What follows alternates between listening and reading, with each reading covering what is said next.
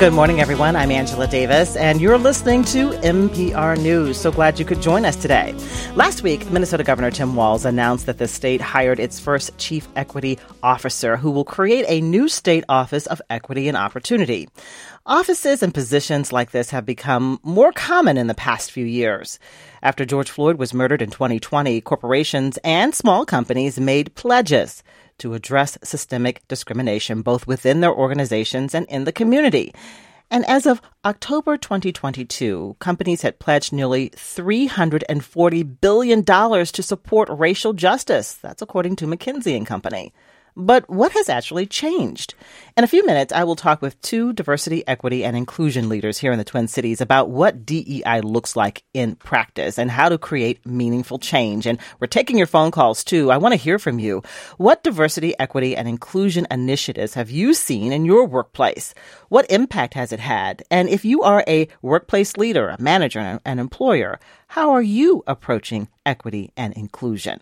You can call us at 651 227 6000. Again, the number is 651 227 6000 or call 800 242 2828. You can also tweet me at Angela Davis MPR. First, it is Monday, so that's when I like to get an update on what is happening with the economy, the top economic news headlines.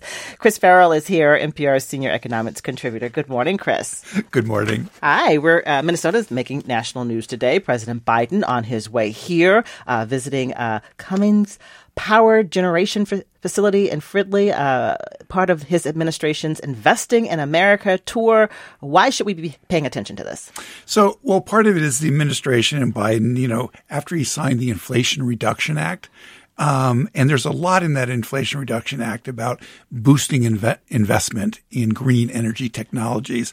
And Cummins, after says announced, is going to start manufacturing electrolyzers in the U.S. for the first time, and this helps um, produce clean hydrogen that can play a really good role in these sort of clean energy supply chains. And by the way, there's a really good story on the website of MPR News, sort of detailing what it is the administration is trying to accomplish with this trip. Mm-hmm. But this follows on the president was down in North Carolina. He visited Wolfspeed, which is a semiconductor manufacturer. And what the White House is doing is a, is for the next three weeks, a lot of trips around the country, highlighting investments. And the background to this is the widespread expectation that this is laying the foundation for the president's reelection bid. Mm. And uh, another uh, announcement over the weekend, we learned uh, that OPEC Plus uh, announced that it's cutting oil production by one more than one million barrels a day. Uh, what does this mean? Is that this good? is not good news. Not this good? is not good news. And and what's really interesting, Angela, is that you look at the experts; they were all surprised.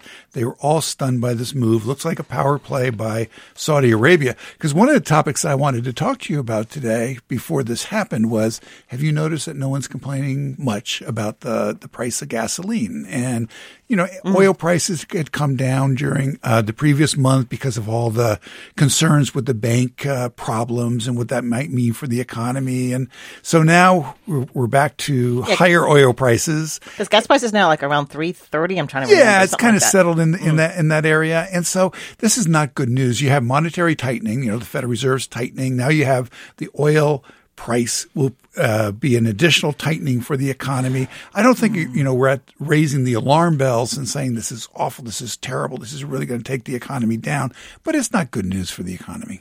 As far as spending, uh, consumer spending, how is that looking this week?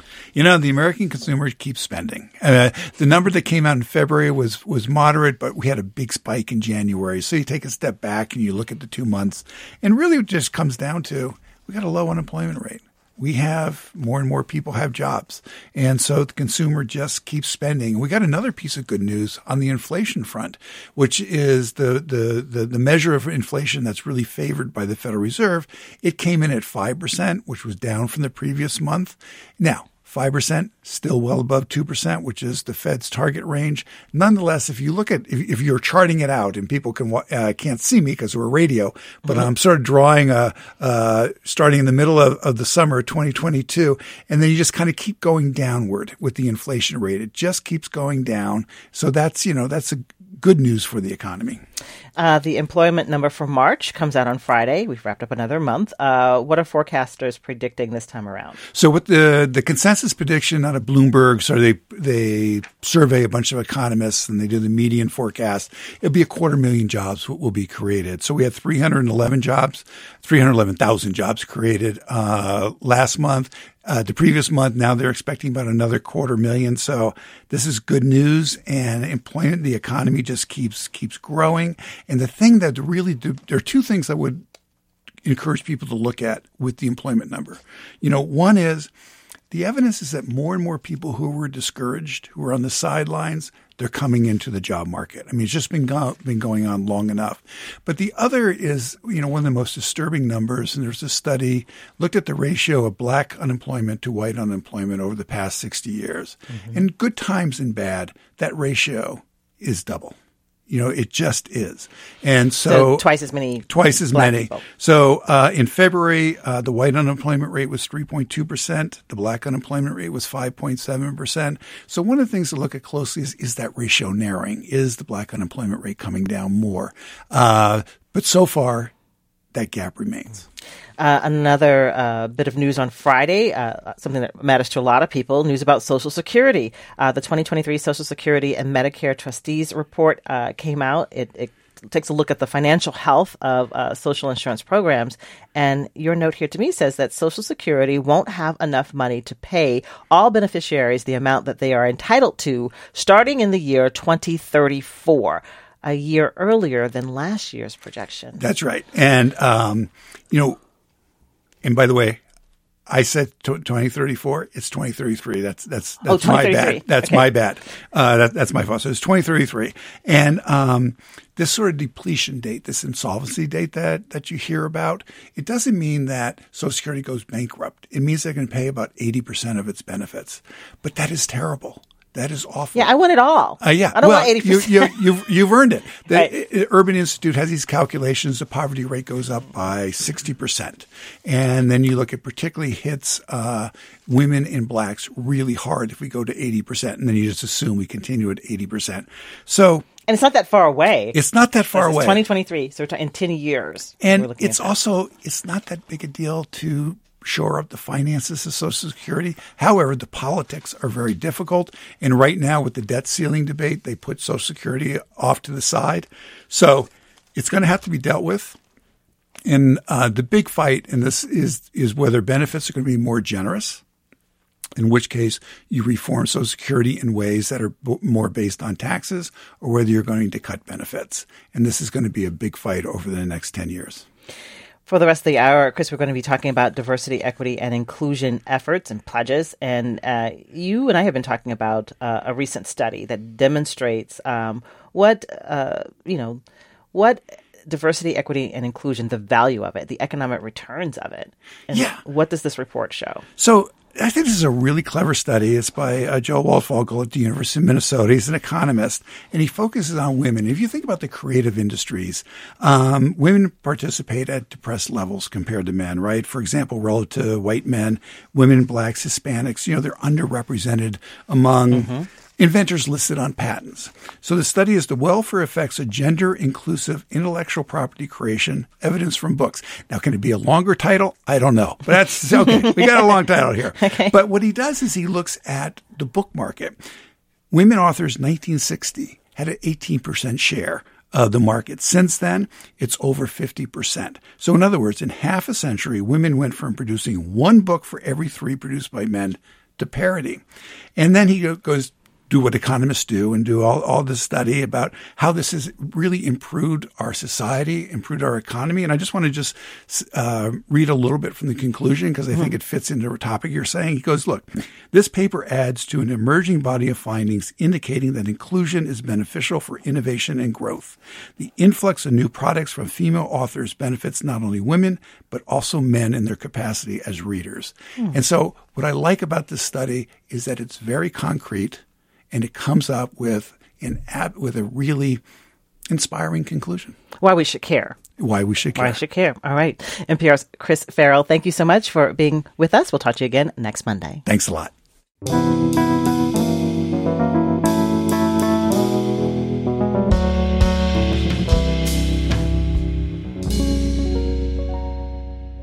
Now, let's talk more about diversity, equity, and inclusion in the workplace. After the murder of George Floyd, many companies made pledges and created DEI offices to address structural racism in their workplaces. So, right now, I want to take a closer look at what companies are actually doing to improve workplace culture and hiring and training. I'm talking with two diversity, equity, and inclusion leaders here in the Twin Cities about what DEI looks like in practice and how to create meaningful change. And we're taking your phone calls. What diversity, equity, and inclusion initiatives have you seen in your workplace? What impact has it had? And if you are a workplace leader, a manager. How are you approaching this work? How are you approaching diversity, equity, and inclusion? Here are the phone numbers to call 651 227 6000 or 800 242 2828. You can tweet me at Angela Davis MPR. Let me introduce my guests here in the studio with me. I have Courtney Schroeder. Courtney is the head of diversity, inclusion, and belonging at General Mills. He was previously director of global inclusion at General Mills. Good morning to you, Courtney. Good morning. Hi, I like that word belonging. That sounds nice. Yeah. Yeah. we'll talk more We'll about talk that. about we'll talk one? about Yeah, that. Uh, Angela Spranger is also here. Dr. Spranger is the Senior Diversity Officer and Director for Center for Inclusive Excellence at the Carlson School of Management at the University of Minnesota. She has a PhD in organizational leadership. Good morning to you, Angela. Good morning. It's a pleasure to be here. That sounds good too. Inclusion, excellence. Y'all, y'all have some great titles. Mm-hmm. But let's talk about the work. Uh, uh, many of us have heard these words, diversity, equity, inclusion, a lot over the last few years. And so, Angela, start with the definition of the terms because each word means something different. So, when we talk about diversity, what does that mean? Diversity is the start. Diversity is the numbers. Diversity is the approach to addressing what your organization looks like. So, um, one of my favorite uh, DEI trainers, she calls herself a reformed attorney, uh, is Verna Myers. And she uses this great analogy, um, but she uses it in the passive sense. She says diversity is being invited to the party.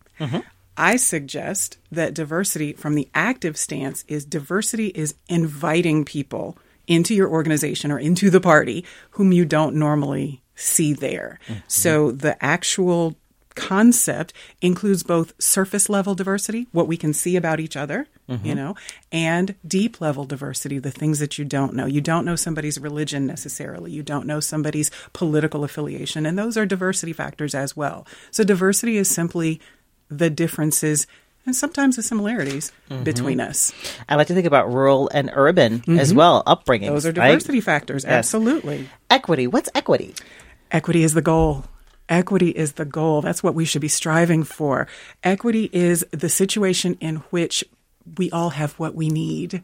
As opposed to equality, where, you know, we give everybody the exact same thing, which has been the capitalist meritocracy type norm in America and the United States for the last several decades. And while admirable, it doesn't help to give everybody the same thing if everybody's facing different obstacles and starting from different places. And To there's the some work. fantastic memes about that Yes. online. I've seen some Um, so- drawings and pictures exactly that demonstrate equity. So equity is about everybody having what they need. okay, inclusion. Inclusion is the work. Going back to Verna Myers' example, she says if diversity is being asked to the to the party, then inclusion is being asked to dance.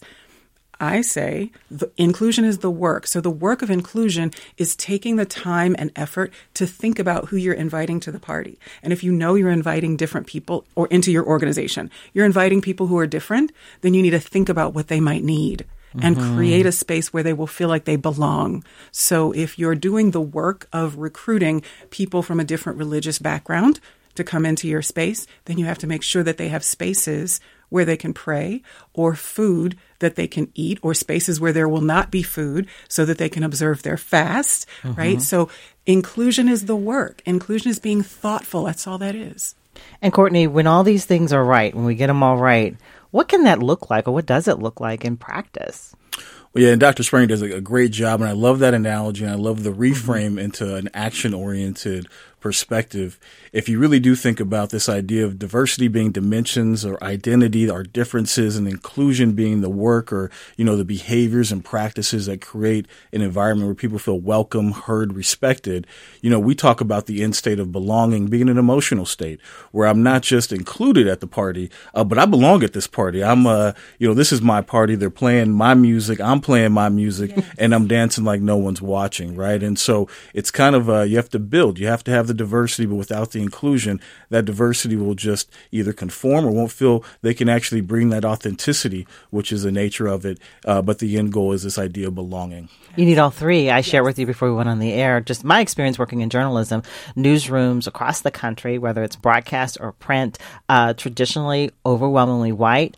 Uh, and, you know, in my experience, have often not been welcoming right? So maybe from the top, you have these, you know, diversity numbers. We're going to do the right thing and try to, you know, hire more people of color. But then you get into the newsroom and it ends. Yeah. So that inclusion part to me is the one right. I really focus on. And so when you don't have that inclusion, what do you see happen with with workers, uh, with employees? What have you seen, Courtney? Yeah, you know, I think the uh, you know when I ask when I try to talk about belonging, now I'll tie inclusion back to belonging. It is a you know a Maslow hierarchy of need, and sometimes it can feel very like, wait, what do you mean belonging? That seems like a lot to ask of a workplace. But I simply ask somebody, what does it felt like when you don't belong? And how do you show up to work when you don't feel like you have that those inclusive practices or you don't have that sense of belonging? And pretty quickly, there's a, almost everyone can recognize that sense of deflation, uh, that sense of alienation, that sense of I'm absolutely not giving all that I have. I'm just getting enough to get by, right? And so that's the downside. When you have the upside, uh, we think about it in terms of engagement. We think in terms of productivity. We think it in terms of how people contribute. They bring much more when you're in that sense. When you have that belonging, you give so much more yourself to your work, both while you're at the job, but even when you're thinking about it on the weekend or you're doing something else, it's a part of you know how you operate. That's engagement. That's organizational engagement.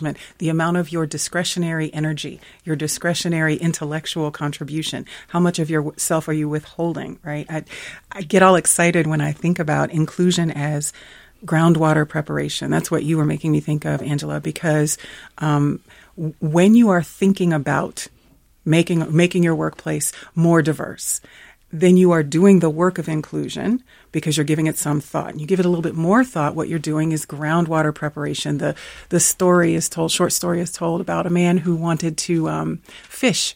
Um, I think it was uh, trout. Some, mm-hmm. some sort of trout. And I know up here in Minnesota, everybody knows more about walleye. hunting and fishing. right, right walleye, right? Um, and I'm not a fisher person, but I will just try to do the story real quickly. But the gentleman wants to put these fish in a pond that already exists on his property and he has fish in that pond already. And as he's trying to uh, talk to a vendor about getting these fish, the vendor's asking about what is the ambient temperature in in the middle of the pond and around the sides, and is there habitat and all these things about the. And the guy says, "Yeah, sure, I'm going to take care of that." Right? He goes and gets the fish and puts them in the pond. But did he actually do the work to prepare for them? No, of course not. And so, do those fish thrive? No, of course not within a short period of time, he stopped seeing the signs of life. And that's what Courtney was alluding to. What we see in our corporate organizations, our higher education institutions is sure, you, you say you want to diversify your faculty, your staff, your employee uh, base. But then if you didn't do the work to ensure that they were going to be comfortable, that they could thrive, that they would feel welcome, then you're going to see the turnover statistics like what we've been seeing in the last few years. people years. leave. People leave. Right. The good people leave. So let's talk about what we've seen in the last few years. Uh, after George Floyd was murdered in Minneapolis in 2020, uh, nationally, corporations made pledges to address uh, systemic discrimination within their organizations, within the community. It's been almost three years. We're coming up on the anniversary at the end of May. Mm-hmm. And um, from, you know, both of you being in this field of work, how do you describe how much progress we have made, both here in Minnesota and nationally? Nationally uh, in this this DEI space. Courtney. Yeah, well, I, I, first will just quickly say I do think progress has been made, and I think you can tell progress has been made in large part because the amount of backlash you're also now seeing. Now, what I'll say is that the headlines right now are about promises unfulfilled. It's about DEI jobs actually being cut. Uh, but I still think, regardless of that, we've taken a step forward. You know, there are more companies engaged, uh, not just in hiring or bringing fish to the pond, uh, but in the cultural work, in the talent work. I think there's more individuals who are aware of racism, who are aware of inequity, and maybe their allyship or their contribution was reading How to Be an Anti-Racist and it ended there. But I think we all still will have this collective memory of that moment, and that collective memory uh, will continue to drive progress. And so, while I think there's been progress made, I think the expectation that this was going to always be center plate uh, wasn't fair. We've never, you know, as a society, there's very few things that keep our attention for many years. Mm-hmm. I think the broader question is, and the bigger question is, where do we go from here? Right now that we are seeing the pendulum swing back, now that we are seeing people, you know, actively think about DEI as something we should not have, something we should be working against. The question is, what do we want to do in this moment, knowing the progress we have been made, knowing there's a lot more to be made? In your job at General Mills, uh, what are you proud of? What successes have you all had, do you feel, in the last few years? Well, I think, you know, even if we go to that moment, and I was telling Dr. Spranger this earlier, in 2020, a lot of the work we had been doing for many years kind of culminated in this moment where, you know, we were able to, as a, attended a YMCA conversation, YWCA conversation, time to talk about race. That forum's been going on for many years, and we borrowed that forum with the help of the YWCA to turn into a courageous conversation platform. We had started allyship work in the fall of 2019, and so in that moment in 2020, we were able to get 4,000 employees to talk on Zoom about race in America, right? And we had people who were facilitators. We knew we had, and when people said, what do I do? What do I go from here? We had actual content, e-curriculum, modules to help folks think about allyship in that moment. And so what I think we recognize and what I'm proud of is that we take this as a journey. It's very much not a point in time. Um, I'm very proud of our leadership. I'm proud of the folks who do the work day in, day out, but it's a clear recognition that no, this isn't just done. We're not done because it's three years later. No, this is an imperative for our business. This is an imperative for our brands. And so we act accordingly. Hmm. Angela, what have you seen that's been encouraging to you? Or, or how do you think we've we've done Na- well, as a I'm, nation and just here in Minnesota and actually making some progress? I'm really excited about what I've been seeing here in Minnesota. Absolutely, um, and kudos again to Courtney and the General Mills family of brands because the work that I've been seeing up here indicates that as an organizational theorist, I know that it's true that organizations are made up of people. Mm-hmm. And what happened here in Minneapolis in 2020, in front of everybody, in front of the world, was actually something that pried open the hearts and minds of people all around the world.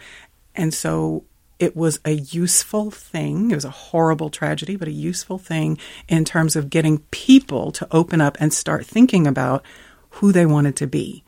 And that's what I think we have the opportunity to keep working with and working on in our organizational context now. People want to see themselves as good. They want to see themselves as allies. Mm-hmm. And so we get to teach and train them on how to do that telling them what, helping them to find things to read to move forward in the journey. Because Courtney's right, it's a journey, it's not a jolt, it's a marathon, it's a it's a, a movement, not a moment. And this is not going to be solved just by hiring one person and checking the box. This is going to be something that organizations need to keep putting attention on for years. And for organizations who are discouraged because, well, we hired the people, we read the books, and then the people still left. Mm-hmm because that's a lot of workplaces now. Mm-hmm. What was mm-hmm. missing? What didn't go well? I think that's a great question because that's very self aware. That's an emotionally intelligent question because now you can sit down with your leadership when they're saying that, right, Courtney? And they're complaining and they're going, well, why can't we keep them? We've done what we were supposed to do. Okay, now we need to sit and, and analyze okay, did we create an atmosphere of belonging?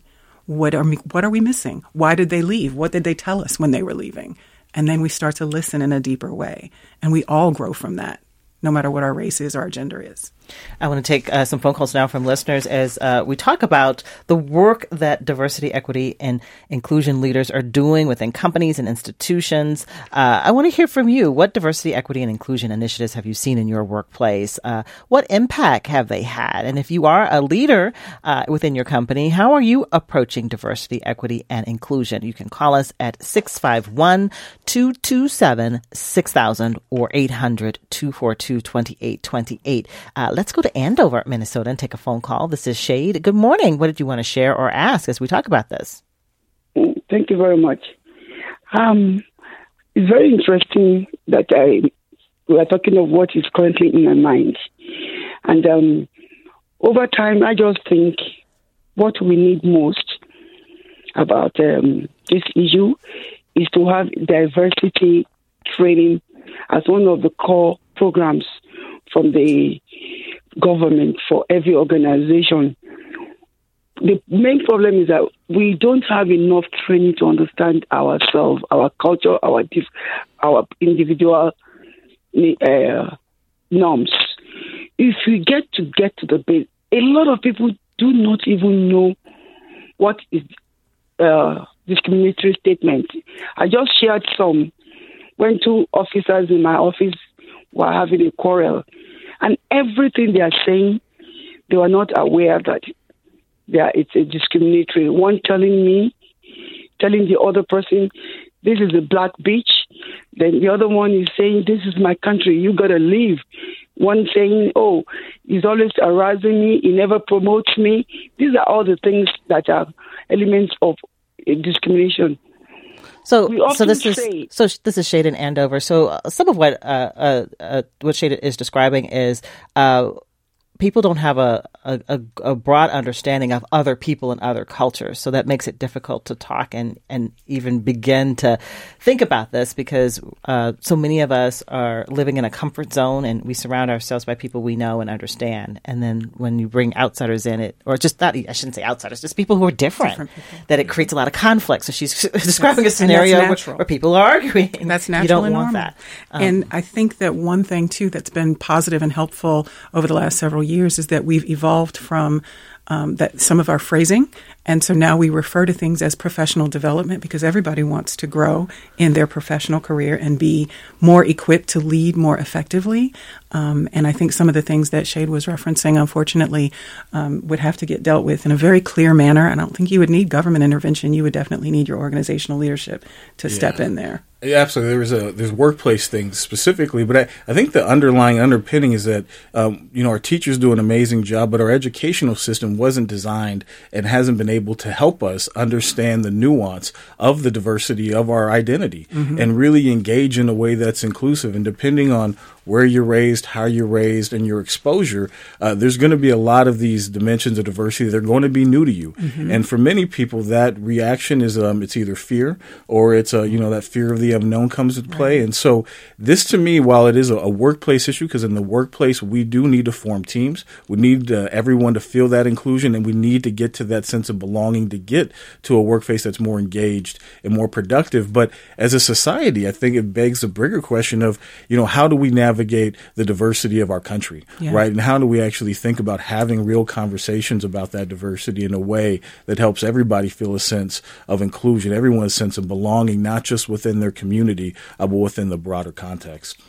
Let's take a phone call uh, from Minneapolis. We have uh, Dr. Joe on the line. Hi, Joe. What did you want to tell us or ask? Hi, thank you for taking my call. Hello. I just want to mention that I think there's a few things missing with DEI. Um, I belong to a DEI group, and we add justice and belonging, which I think are critical aspects. And then also, I think with DEI education, uh, there's a carefully avoided topic of white uh, supremacy.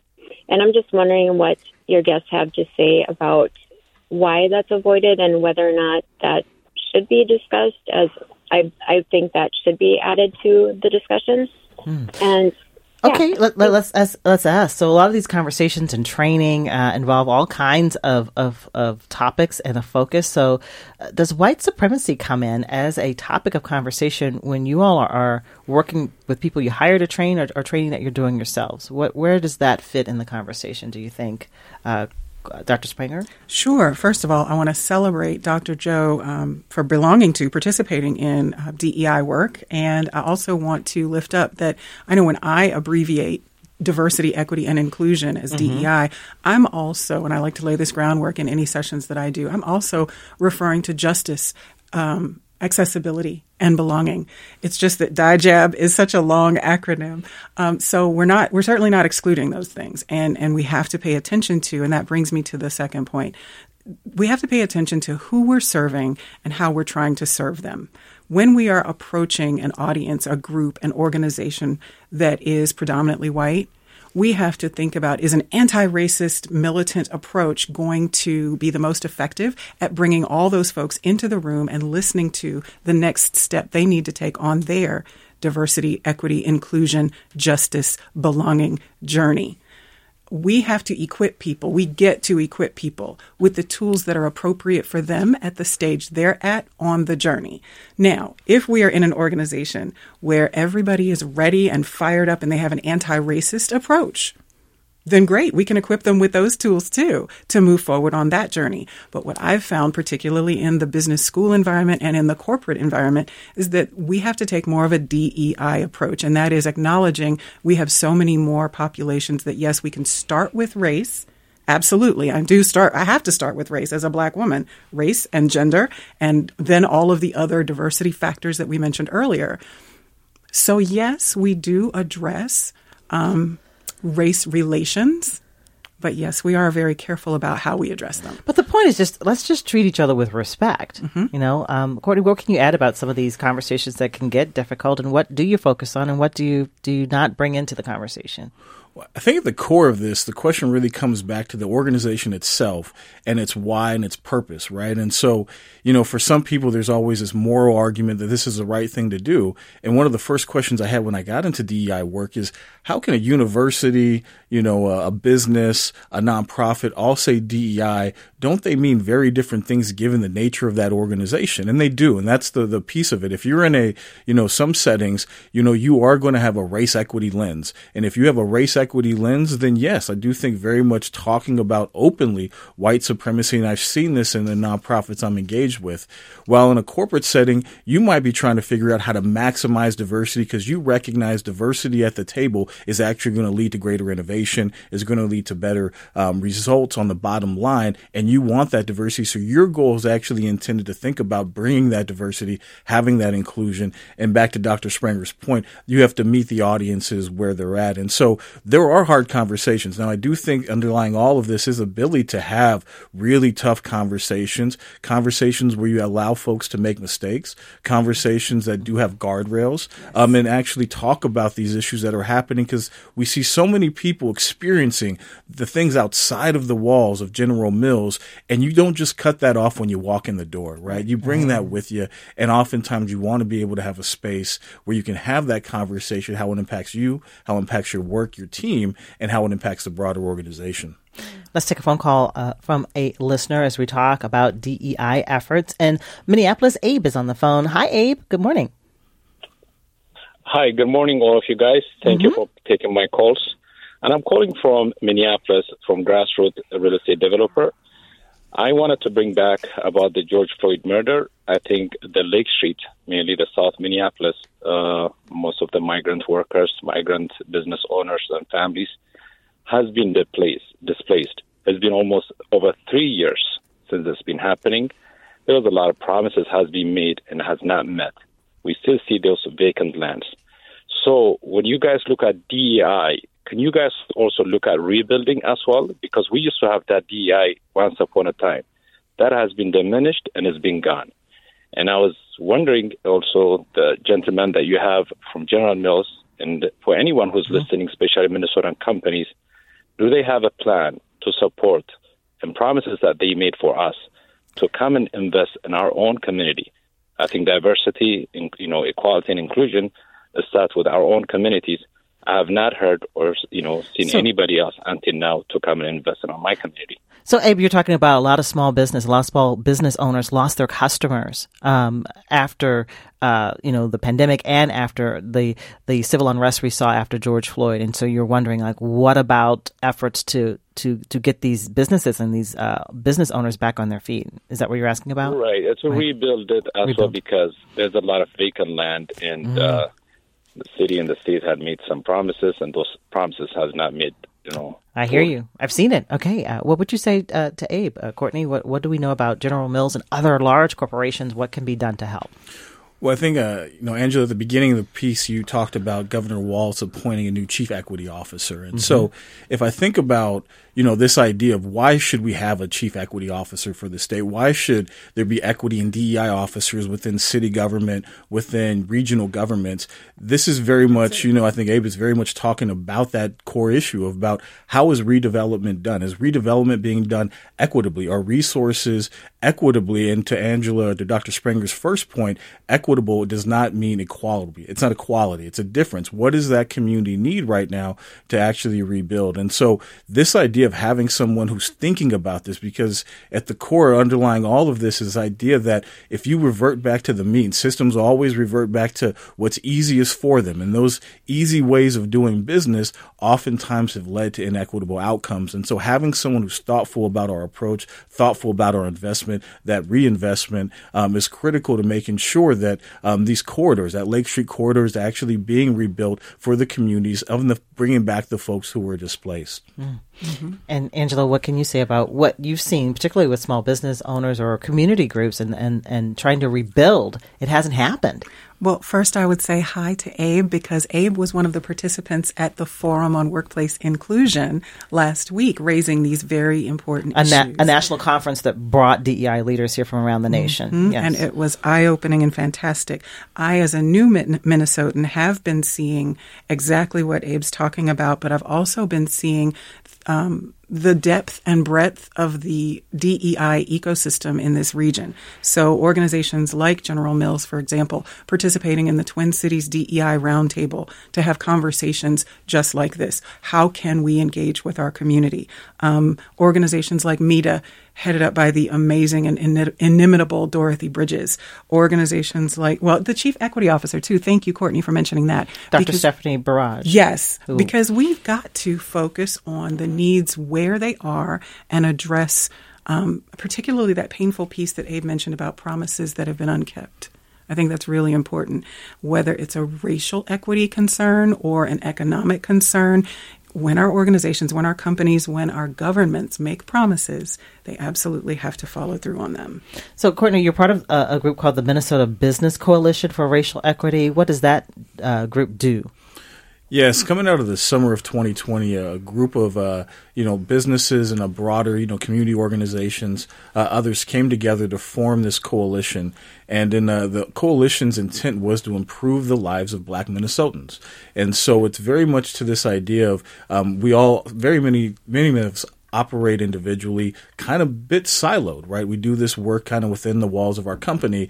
What could we do if we started working together? And so for the last two and a half years, uh, this coalition's been up and running. It's currently led by a phenomenal woman, uh, Tiffany Daniels, and we're really focused on a few pillars, including policy, thinking about our workplace environments, thinking about black business, and we're actually partnered with First Independence Bank uh, to help them get uh, folks to understand what they're doing in the community and think about making it a positive. And so it's been a way for coalition to drive more systemic change versus these one-off efforts, which oftentimes can feel not just frustrating, but that you actually haven't moved the needle. Mm-hmm. And so people who are, I, I get back to this question, like, you know, when are we going to actually see the action? So, what should people do who are waiting? And should, is it just about keeping, continuing to raise your hand to say, we need some help. We need some attention. You know, the promises were made. A lot of money, you know, we've said has been dedicated to, to DEI, but where's the action? So what's the advice? Is it, is it to continue to be vocal, to keep asking questions, to, to how do you hold people accountable who raise their hands, who said that we want to help? What do they do? Well, I, I can't help but make a plug right here. So I appreciate conversation, but at some point there needs to be some action. action yeah. Right. So um, as an, again a new Minnesotan, and my role as senior diversity officer is inaugural at Carlson. Um, one of the things that we did that we initiated at Carlson last year was a conference that was free, and we called it Live Into It and it was the Carlson School DEI conference, just to let the community know that we now are entering that space and ready to do the work. Um, we had some fa- fantastic panels. We had some great small group conversations. We had an awesome keynote speaker. This year, we're going to offer Live Into It again, but the theme is the business of community. And what Abe has just done, and what I've been hearing other folks do over this past year as I've been listening, is give me more um, ammunition, if you will, or information that I can take back to Carlson. The the amazing intellectual resources that we have right there at the School of Management, like the amazing Dr. Joel Waldfogel, who is my colleague and who got a wonderful shout out this morning because of his economic report on um, DEI and, and gender. That Chris uh. Right, right. That was fantastic. Um, but we're we're actually taking action in terms of st- sending out student teams to help do the research and the consulting work that Abe is talking about that needs to get done. So we should be encouraged by new positions, people like you and Courtney, yes. who have, have been hired and elevated to do this work to raise the profile of it, so yes. that there can that the action can come. Uh, let's take another phone call in Brooklyn Center. This is Jude, and Jude, what did you want to ask or share as we talk about uh, diversity, equity, and inclusion? Yeah, thank you for the opportunity. Uh, my name is Jude, and I run a small company called Pardio Consulting. Mm-hmm. Uh, we're an inclusive economic development uh, social enterprise. So our, our, job is primarily twofold. One is that we train small businesses, especially BIPOC businesses, to be uh, business ready and scale. And the second job we do is that we work with local government uh, to make their procurement and business accessible to underserved businesses. So we work squarely on equity field by being a small company and also a nonprofit organization as well. We don't have resources in most cases to reach out to the grassroots that we see every day and work with every day.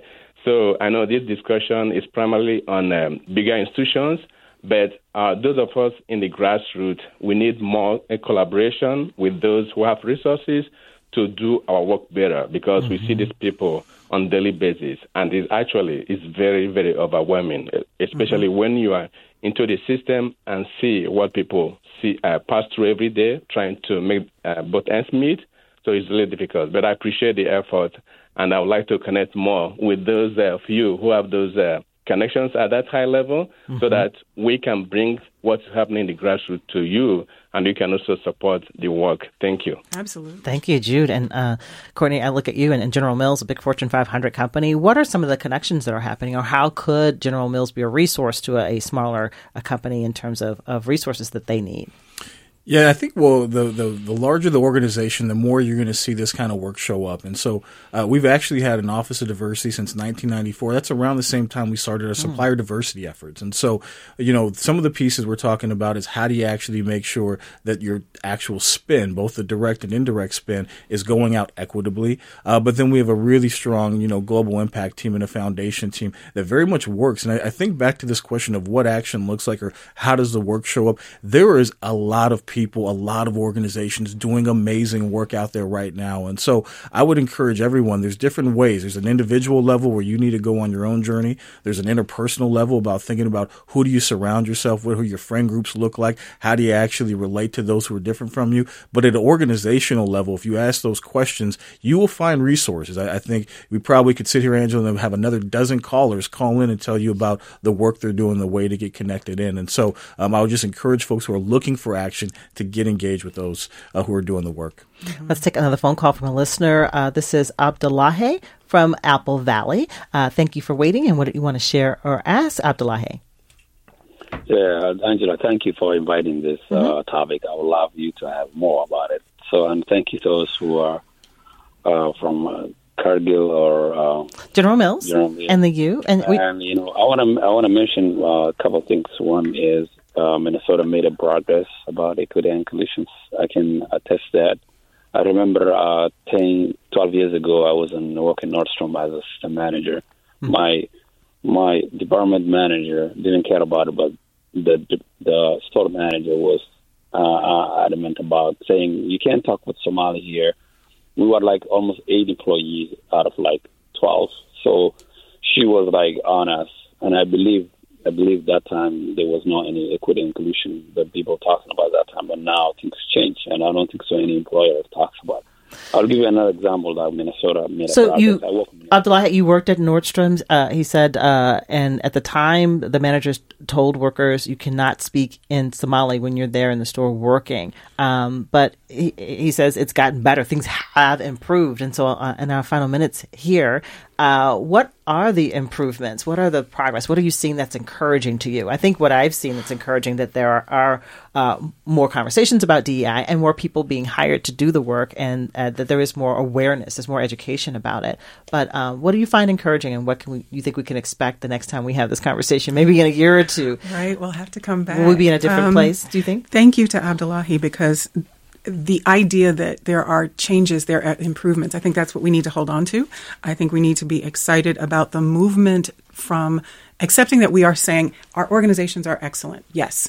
And now we need to move them towards inclusive excellence. We need to weave the language of inclusive excellence throughout our strategic plans, throughout our um, approach to data and analysis and systems and all of that. We need to recognize that diversity, equity, and inclusion is not an extra thing to add to our plates, but it is part of every meal, if you will. It's just a better way of doing what we're already doing. What gives you hope for the future, or what do you think will be in a year or two, Courtney? You think it'll be better? I do. Uh, I have hope that it will be better. I, I see a, I see us as a, society having this conversation with more complexity as well. Uh, we're talking about ability and disability. Uh, we're talking about mental health without losing focus that race, gender, sexual orientation continue uh, to be top of mind and things we have to give focus to.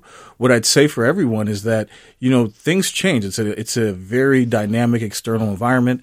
Uh, there's a lot happening both on legislation. Uh, there's things happening within the courts, and so if you can make sure you understand why you do this as an individual, why you do it as an organization, and hold tight to that and recognize that, I, I look forward to seeing the work that folks are going to continue to do uh, because I think there's more great work being done now than ever.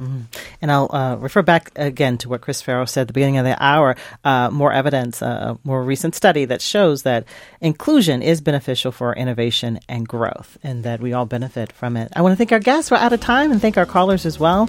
Uh, we've been talking with Courtney Schroeder, the head of diversity, inclusion, and belonging at General Mills, and Dr. Angela Spranger, the senior diversity officer and director for Center for Inclusive Excellence at the Carlson School of Management at the University of Minnesota. Thank you, Courtney and Angela. This conversation today was produced by Samantha Matsumoto. We'll talk again tomorrow morning at 9. Thanks for listening to a recording of my live radio show on MPR News. A reminder that if you want to catch my show in real time, tune in and call in weekdays at 9 a.m.